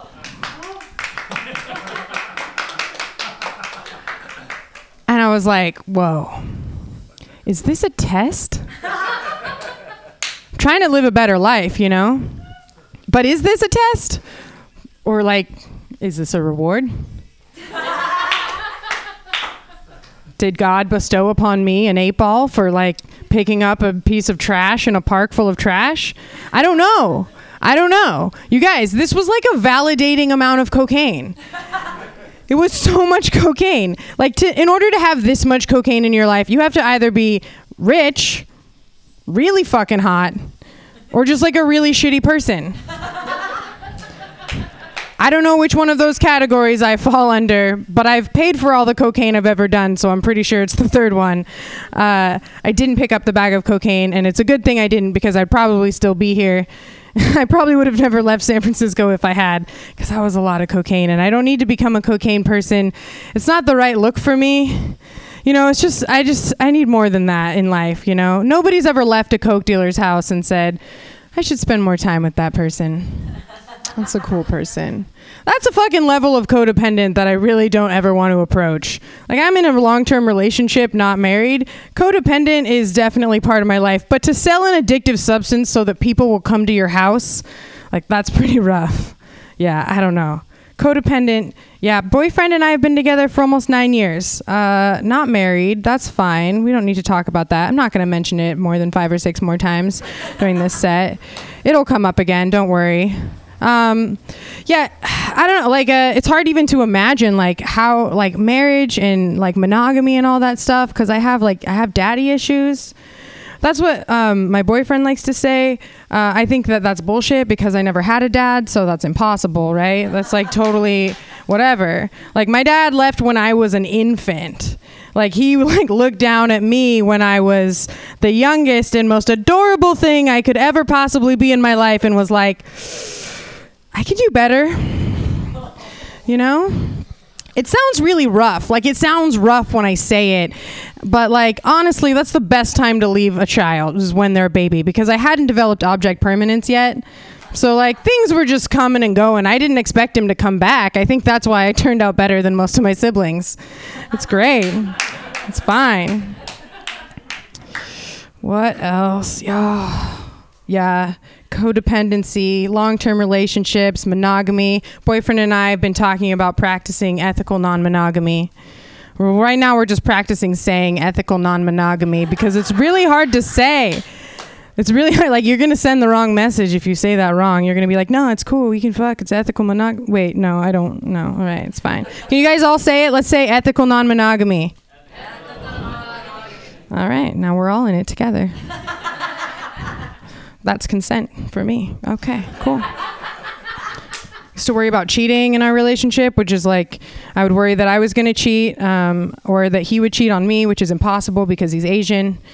Um, he's an Asian man, and women they don't fucking look at Asian men. They don't see them. Like he's actually super hot. He's the lead singer of a band, but I don't have to worry because of you know racism. It's tight. I can just walk around. Here's my man. I'm wearing sweatpants. It's fine because nobody's looking at this dude. No one's trying to eye rape him in the grocery store. I'm good. And it's weird because like he's fucking great, dude. When he works out, he smells like steamed rice. It's so amazing. He's so cute. And at this point, like he's just he's got his shit together. His parents forced him to get his shit together, you know? Like at this point, Asian men are better at being white than white people are. Like have you ever seen an Asian dude with dreadlocks? Doesn't happen. It went it can't. If my boyfriend went home with dreadlocks, his mom would be like, "Lang, your hair looks like noodles. You need to cut it off. You smell." And now when I do that accent, sometimes people get a little bit uptight, but um it's not actually racist for me to do an impression, an impression, an impersonation of somebody that I know. It's actually a pretty good accent. It's actually just racist not to fuck somebody because they're Asian. So that's the part that that's the part that I wanted. That wasn't even a joke. It's just a PSA. It's fine. It's good. Yeah. I don't know. I feel like maybe we've just been together for way too long. Like maybe we're just codependent. Maybe we're not even in love. Maybe I should like start a support group for codependent people if anyone here has any ideas about how to get that going, I would really appreciate it because it honestly sounds like a lot of work. It sounds pretty complicated. I don't know if I can handle that. I don't know, 10 years together? Like, fuck. Maybe relationships should just end after two years because there's like two holes. Like, what am I going to do? Like, how much can I possibly work out? It's the same vagina, same asshole. Like, what? You're going to put a third year in for his asshole, I guess. I don't really want to do that. It's okay our relationship has ups and downs. We're going through an up period right now because his cat died. That makes that makes things better sometimes. His cat died. Uh, yeah, he loved this cat a lot, a lot. He's never bought me a single piece of jewelry, but that cat was shitting in a box of crystals every day. I don't know how I'm supposed to live with that cat. so uh, yeah, it, it, was a rough. It was a rough. T- it was a rough time. You know, I found him. Uh, he was an inside cat, but he got out. He got hit by a car. Now he's an inside out cat. So um, yeah, I know. But guess who the cutest one in the house is now? That's right. Inside out cat's not allowed on the bed. You know. They don't make pills for the kind of worms that Inside Out Cat is dealing with. So you know, I can just he can just crush up a pill and put it in my mashed potatoes, and my worms are. It's fine. We're safe. It's fine. Yeah, I know. I was talking about jewelry. I don't care about jewelry, diamonds, all that kind of shit. Engagement rings are silly to me. Hey, babe, uh, if I buy you a tiny tiara to wear on your finger, do you promise not to have sex with anyone else until I die? Are you planning on dying soon? Are you? are you? I don't know. Like, are you clinically depressed? Diabetes? What's happening? Terminal cancer? What's going on? Why? Why? Why forever? Why my future for jewelry? I don't. I don't get that. That's that's very weird. Like, why don't you just like save that money and just like hire a housekeeper to pick your underwear up off the floor so I don't have to do that? I feel like that would keep us together longer. You know. Like, don't buy the cow. Just pay someone else to milk it. You know. They say that diamonds are a girl's best friend, but diamonds never tried to fuck my boyfriend when I went out of town for the weekend, so that doesn't check out. It doesn't. I went to Planned Parenthood recently to get my vagina appraised. It's, it's real. That was the first. Good. 84 is a good year for vaginas, he says, so that's fine. That's good. It's a vintage. It's fine. Uh, he gave me a 7. I was like, 7 out of 10? It's honestly a little better than I was expecting. I don't know if you spend a lot of time in Santa Cruz, but the water is very hard in Santa Cruz. It's like very hard. The air is really dry. It's tough. So uh, he was like, "No, you idiot! you don't have seven out of ten. You have seven strains of HPV. Did you bring your HPV bingo card?" You can get a bingo card, and they stamp off all the strains of HPV that you have. And when you get a blackout, you get a free abortion. It's like I don't I don't need that. I have an IUD. I've had it for 20 years. It's literally a part of me. That's an inside joke. Um, You're not supposed to keep them in that long. You're supposed to take them out after like 10 or 15 or 19 years, I think, as the, cutoff. I don't know. I was like, I, I've never had an abortion, but at this point, I'm probably due for like a cleaning, right? I mean, we got to keep Planned Parenthood around, though, right, guys? Get it? It's important to have Planned Parenthood around, especially for people like me who do this weird hobby that they spend all their money on. I'm never going to make any money doing this, and if I can't go to Planned Parenthood, I'm going to have to start selling my eggs at the farmer's market again. It's not a good place. Thank you so much, Mutiny. You guys are awesome. Shree Powell, everyone! Yay! She's not gonna procreate. Yay! I'm kidding. You should. I don't. know. I have an IUD too. I actually got my first STD from my marriage. I know, crazy, right? It's sexually transmitted debt. That's what happens when you get married. That's literally what happens. like, oh, you had fifteen thousand dollars of credit card debt, and you didn't tell me till we've been married for three years. Ha! Our marriage is based on lies. Of course it is. Yay! I was twenty-five when I got married. I was a dumb fucking bitch. What the fuck was I doing?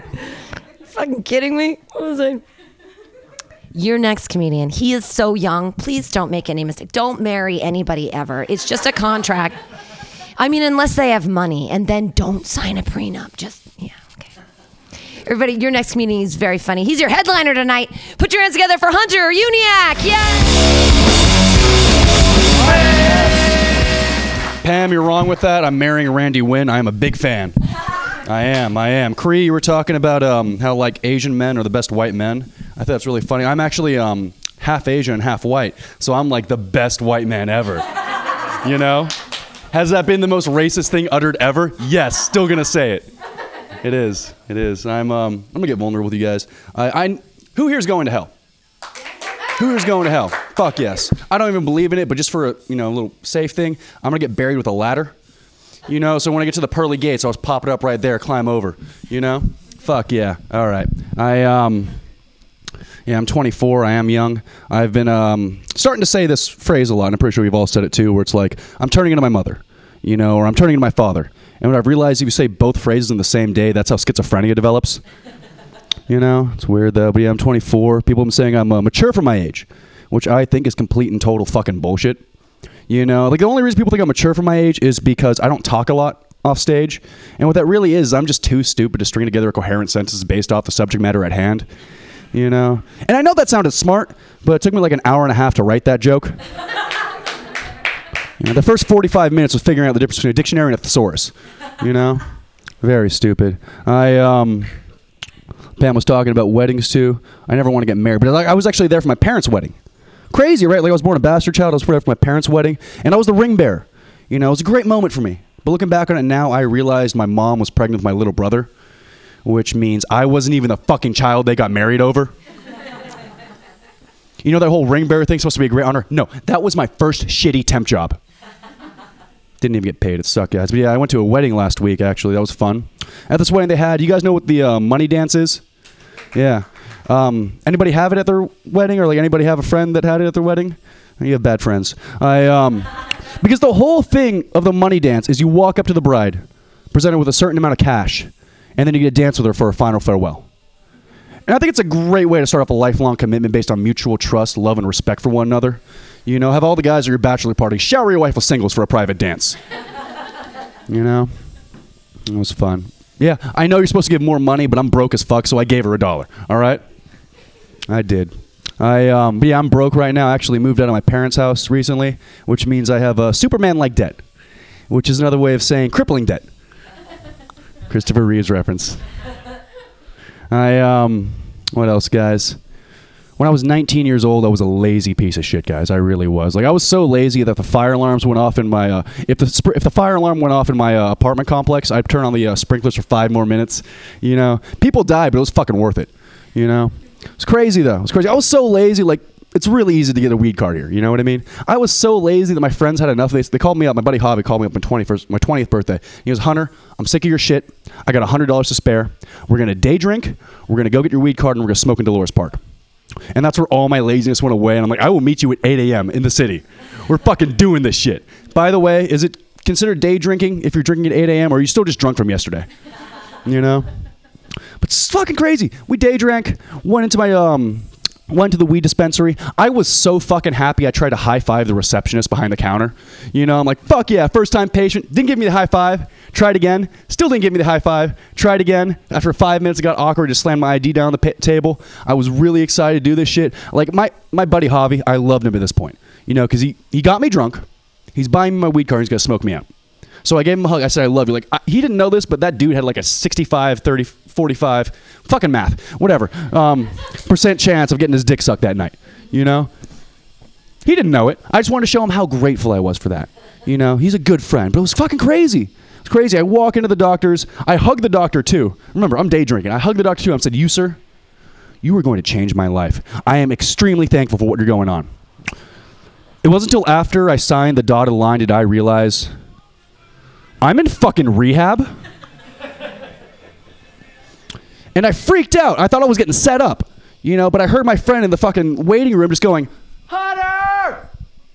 We need to get the fuck out of here! I made a mistake! So I looked at the doctor and I said bye and just ran out of fucking rehab.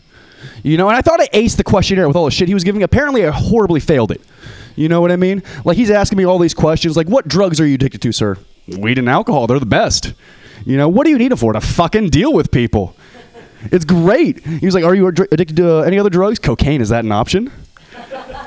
Are you telling me the weed card you give me is specifically designed for chopping up lines? Fuck yes. It's horrible, guys. It's weird. But like, I fucking ran out there. I, I felt bad because the DMV lady was sitting there, so I came back and I was like, I'm gonna go get a pack of cigarettes and never come back. You know, and then I felt really bad, so I'm like, I'm actually gonna get a joint and never come back. You know, it's crazy, guys. Like, I'm fucking stupid now. Like, whenever I smoke weed, I'm just paranoid. I'm gonna get trapped in rehab. It's fucking crazy. It is. It is. It is. What? Nobody ever accidentally go to rehab? Is this not relatable? All right. Apparently, I have more life experience than you guys. You guys should do it. It's fun. It's fun. Just prank a friend, tell him you're gonna get your weed card, send him to fucking rehab, and just see what happens.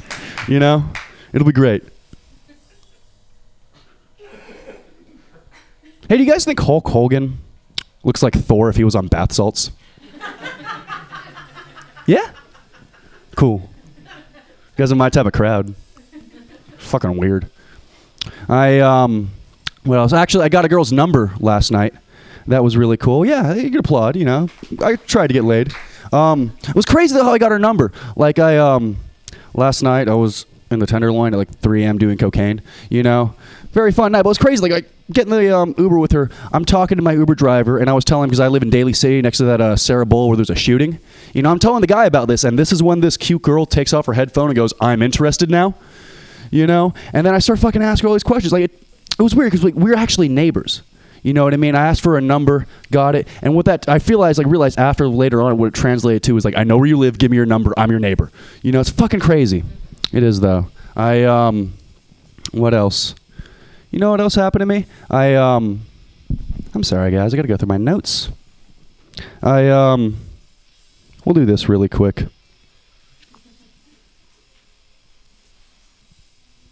There we go. I was hanging out with a bunch of 20 year olds, you know, people my age, a couple of weeks ago. I, uh, I realized exactly why I hate 20 year olds. You know, it's because they're uh, fucking breathing. It sucks, guys. I uh, work at Five Guys. It's a piece shit job. means half of my coworkers are illegal immigrants, so they don't speak English. You know, and half of my coworkers are high schoolers, so they don't speak English. You know, it's very crazy. Yeah, I was talking about um, race earlier. I am half white, half Filipino, which means I'm 100% white at heart, but like 100% Filipino on paper. You know, for college reasons. Did they work? No, not the point. That's why I'm doing comedy right now. I guess the point is I'm so white I leave Yelp reviews for my drug dealers. You know, I'm so white. If I was a pimp, all my bitches would have dental.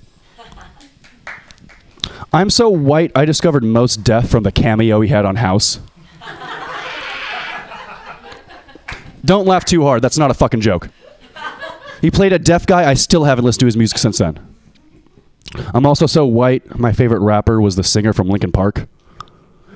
You know, it's weird though. But I'm Filipino, and like we're in a very racially tense time. You know, I don't like it because I feel left out. Because I can't complain about my white side. You know, so I kind of tried. This is a very bad thing to say, but I kind of tried to make people commit Filipino hate crimes just so I could feel included. You know, nothing crazy, but like if somebody burned down a Jollibees, you know, I will pay you to take a baseball bat to a karaoke machine. You know, anybody out there kidnap Manny Pacquiao? Yeah, none of you guys are into this. So I, since I couldn't make people hate Filipinos, I decided to make my own hate group. Who here's right-handed? Yeah, none of you want to answer that question. Well, a couple of you do. Fuck all of you. It is statistically higher than that. I'm going to make my own left-handed supremacy rally, guys. It'll be great. There'll be like 30 of us in Washington, D.C. chanting, Doorknob shall not oppress us. You know? I know I'm better than you guys because have you guys ever seen a Nazi do their Nazi salute with their left hand? No, you haven't. Why? We fucking knew better, people. we want to get more statistics. Um, you guys know that two, oh, I'm sorry, two out of the last seven presidents were only right handed. Those two, George W. Bush, Donald fucking Trump. Yeah. The evidence says none of you are worthy for the presidency. I know there's some people here kind of weird, but I do want to point out there's at least one left-handed person in the back right now going, "That's what I'm fucking talking about." That's how hate groups get started, guys. It'll be great. It'll be great. Um, it'll be fun.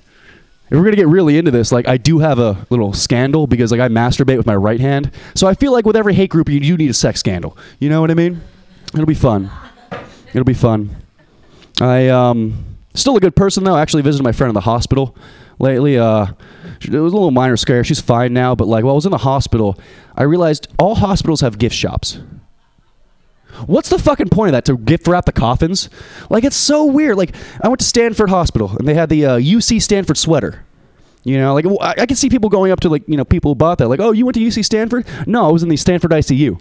You know, fucking crazy. I get why you'd have one though, because spending a um, semester in Stanford College is just as expensive as spending a weekend in the ICU at Stanford.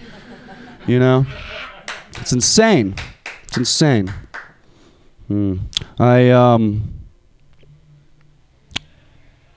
My dad's a meth addict. That's fun, right? Yeah? No? Okay. None of you guys are cool. Um, my dad's a meth addict, though, and he's never done any drugs before in his life. And he went straight to meth. And they say, like, meth addiction is the finish line of all drug addiction, which means I can't even respect him as a drug addict because he cheated in the race. you know? Can't even mention the word race around him. Why he'll make his own starting line or finishing line, as he likes to call it, one for each nostril. You know? He's a fun meth addict. He is. He is. He has fun with it. I actually found out he was a meth addict in a weird way. He um he stole a fucking toilet, guys.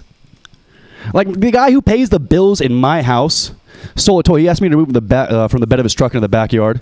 Thing wasn't even wrapped. No cardboard, no plastic. My dad stole a used toilet, guys. He then asked me to put the bed of his truck for the backyard. As soon as the bottom of the toilet touched the tallest blade of grass in my backyard, I uh, officially became white trash. It sucked, and I wanted to remember this moment, you know, where it all like fell apart. And I'm looking around my backyard, seeing like the pieces of two by four we haven't used in like three years. You know, the rusty weights that I haven't used since I was 16, and a fucking tree stump, not even attached to the ground, just a cross section of tree. I'm already white trash, people. It's fucking insane. It's weird though. Toilet sat there for two years, three months, and 16 days. And I know it's because the toilet's been sitting there for two years, three months, and 16 days. The toilet's still fucking there, people. Whenever it rains, he puts a tarp over it. He cares for that thing more than his fucking car. It's sunny out. He kept the tarp on top too. Fucking sunroof. He's clever. All right, he works in construction. Very crafty guy. It's fucking weird though. I um, what else? I uh. I'm sorry, guys. I did. I'll talk about my night last night. Yeah, I did uh, cocaine in the tenderloin, which is always. It kind of. It, it sounds very sad, but it's kind of appropriate for the time. You know, and I grew up in the suburbs, so I was afraid of the tenderloin. You know, have you guys ever been there? It's beautiful at night. It really is. You guys should go there, talk to a tweaker. They're good guys. They're good guys. But uh, my mom works for Bart. Anybody take Bart? Yeah, yeah. Nobody's happy about that. I know. We, we don't have cars. My mom works for Bart, and she's cool, but it, like, there's kind of a gap, you know, between us because it's very hard to understand her. You know, her voice sounds a lot like she's. Oh, she's actually one of the station agents at Bart, which means every time you don't pay for your ticket, she just goes, "Go on through." You know, but her voice sounds exactly like this. It's um. You're my least favorite child. Also adopted. We spent the 30 days, couldn't return you enough. You know, I fucked up on that. Do, do, do. She's doing the do, do, do, distract me, but it's fun. It's fun. My uncle also works for Bart. He's a, um, he's a train operator, you know, which means, yes, my family is in a conspiracy cahoots to fuck up your Monday commute. You know, fun times. Fun times. I, um, what else happened, guys? People were talking about religion. I believe God's an alcoholic, people. I do. Why? Because if you don't go to his house every Sunday morning for liquor and shitty snacks, you will burn in hell for eternity. he spent the past thousand years going up to every single man, going, You, sir, chop off the tip of your dick. And don't forget to put ashes on your forehead on Wednesday. Like, those are the actions somebody hanging out on fucking 6th Street. You know what I mean? It's crazy, though. It is. It is. You guys know up until the year 1820, the only way you can have clean drinking water in it, the only way you can have clean drinking water was if alcohol was in it. True fucking fact. That's crazy. That means everybody up until the year 1820 was fucking shit faced. That means the founding fathers of this great country were fucking shit faced. I love it. It makes so much sense. George Washington got into a fight with a cherry tree and then made him into his teeth. They don't even fucking talk. Benjamin Franklin, he wrote our Constitution. First draft, fucking genius. Invented the stove. How did he discover electricity? By flying a kite into a thunderstorm at 3 in the fucking morning. That's not a man of science. That's a fucking drunk man.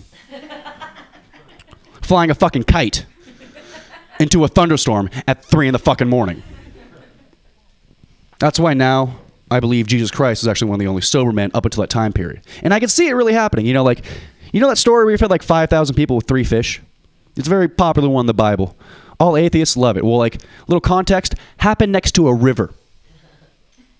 That means everybody in the Bible is too drunk to know where fish come from. Jesus says, Take my hand and I'll guide you to the promised land. That's him trying to get his drunk ass apostle friends home at 3 in the morning. You know, I can see him pacing up the steps of uh, biblical Bethlehem, just going, Judas! Judas! Motherfucker, Judas! Get out of the fuck. I swear to God, Judas, you're gonna be one of the f- you're gonna be the fucking death of me one of these days. And when that happens, I will come back from the grave and fucking burn your ass. It's horrible. You know, guys, I'll leave you with that. Can you give me a round of applause for all you guys staying around? I fucking love all you people. A round of applause for Pam too. That's my time, guys. Hunter Uniac, everybody! Yay! Yay! And it was two fish. It was five loaves and two fishes. Just so you know, just to be biblically accurate. Sorry. I was a Bible scholar as a child.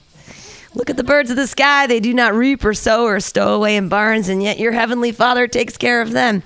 That's what I think whenever I'm on a bender. Like, there will be more beer, right? Like, I have no money left, but Jesus loves me, and someone will buy me a fucking beer. It'll be good.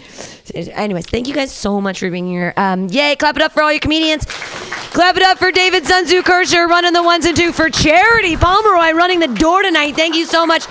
Thank all you guys for supporting Mutiny Radio. See you all next week. Yay, bye, yay! Blown away. Blown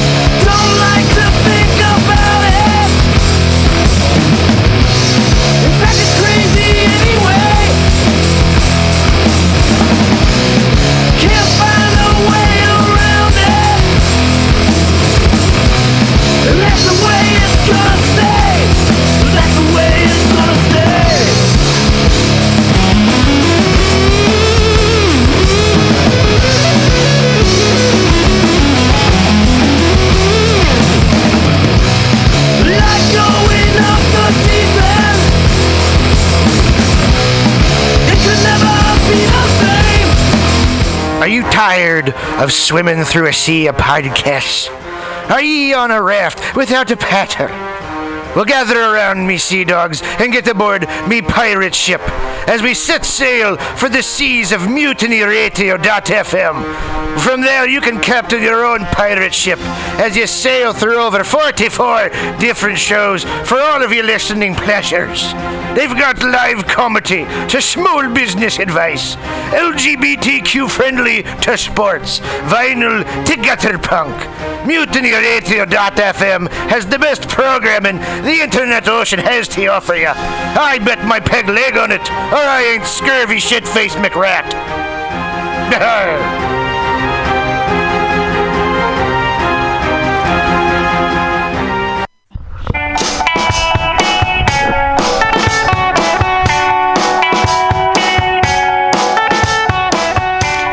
summertime and we're ready to groove in the mission for the 6th annual Noise Pop Block Party. It's free Saturday, August 18th from noon to 6 p.m. with bands Empress of, Jeff Rosenstock, The Marias, The She's, Small Crush, The Total Bettys, and more. Come to Mutiny Radio for special programming all afternoon, including live comics, karaoke on the radio for donations, and interviews with main stage bands. Bring your family, friends, neighbors, and dogs on August 18th to benefit Mission Language and Vocational School and celebrate the peak of sunshine. For more info, check out the Noise Pop Block Party website at www.20thstreetblockparty.com.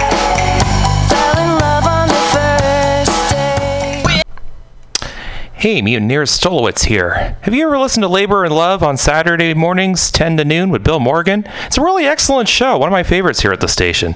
And it's all about service. It might be the devil, it might be the Lord, but we got to serve somebody. And Bill understands the virtue of service as the heart and soul of the labor movement better than a lot of people I know. And it's one of the reasons I love to listen to him. He breaks down socialism, democracy, protest history, workers' news, and the power of unions. Along with that, he serves up an excellent mix of jazz, Latin, gospel, hip hop, and traditional folk ballads. Great stuff. Check it out. Labor and Love is every Saturday, 10 a.m. to 12 p.m. Serve somebody.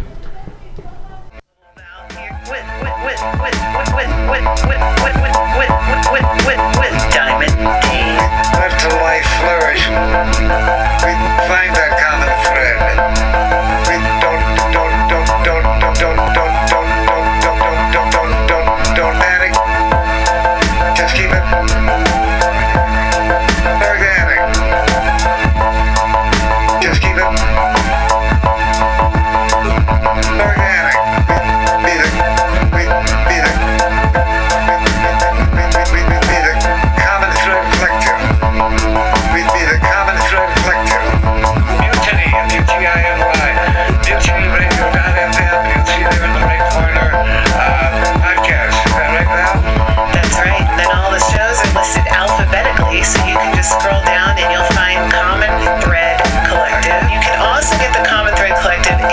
Magazine for free on iTunes. Unfortunately, the only weird part is because there's so many comedy shows at this station, we're actually under the free comedy section.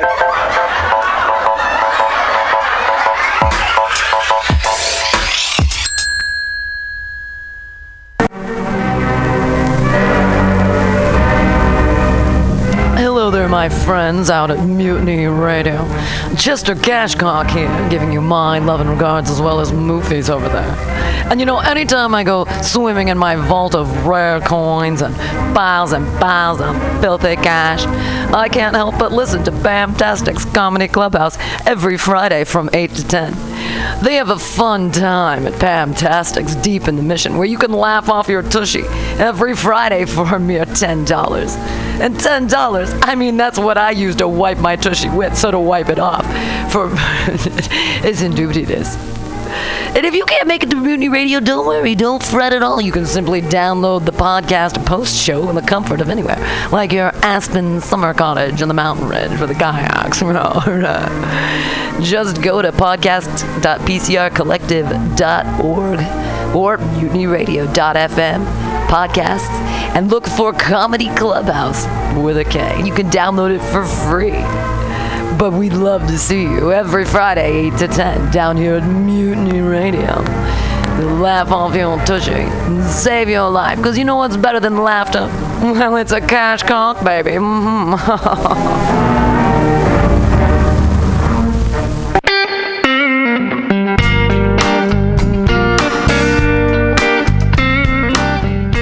guys, how's it going? Pretty great, I'm sure. Um, we have a little announcement for you. A PSA of sorts. Yes. Uh, listen to Cowards every 10 a.m. to 11 on Mutiny Radio. On Fridays. Yay! For some sweet, scared storytelling. Please do it. We need you. so badly. Yes. Okay. Goodbye. Goodbye. And all the kissing is kissing. What is flat black plastic? What could it be? It's exactly what you think it is flat black plastic. Vinyl. Records. Round. Played. Mixed. All for you every Saturday from noon to 2 by Scotto Walker. Amazing artist, music DJ, vinyl enthusiast. That is flat black plastic.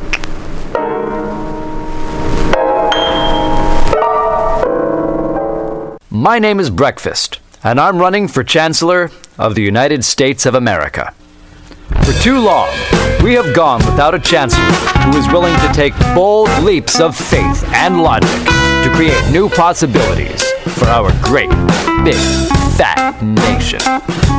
As your chancellor, I will balance the budget on the head of a pin, give entertaining speeches, have scandalous affairs, write strongly worded letters to unpopular foreign leaders, look good on camera, end all hunger, crime, abuse, war, disease, disasters, sadness, depression, oppression, repression, suppression, transgression, obsession, expression, impression, regression, and digression by signing pieces of paper that express my disapproval of such things. And invest in an American flag pin to be worn prominently on my stylish jackets. It's time to work together to take the country back from us and return it to ourselves. It's time to turn this country around and drive it into opposing traffic. It's time to take a chance on the Chancellor.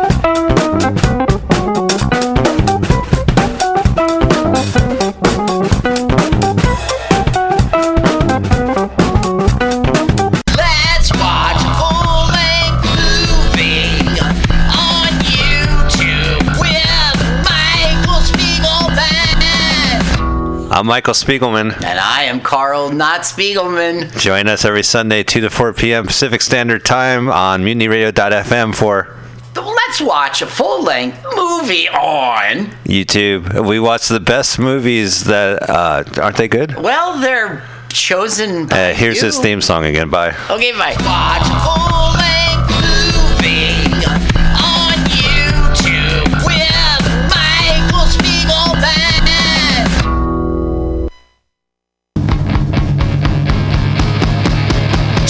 want to be a comic? It's not as easy as we make it look, but that's because Mutiny Radio has eight hours a week of open mic stage time for all your comedy workout needs. Strain those improv muscles every Sunday from 4 to 6 at Getting Sketchy with David Stolowitz. Press out those new jokes every Monday, 6 to 8 on Joke Workshop with 4 minute sets and 4 minute critiques from everyone kept positive by host Pam Benjamin. Pump those dick jokes every Thursday, 7 to 9 with True Hustle Thursdays. Hashtag THC. That's hashtag THC. T. You want more open mics? Fridays, 6 to 8. Happy hour with guest host and George D. Smith. Pew, pew, pew. Four open mics every week at Mutiny Radio, brother.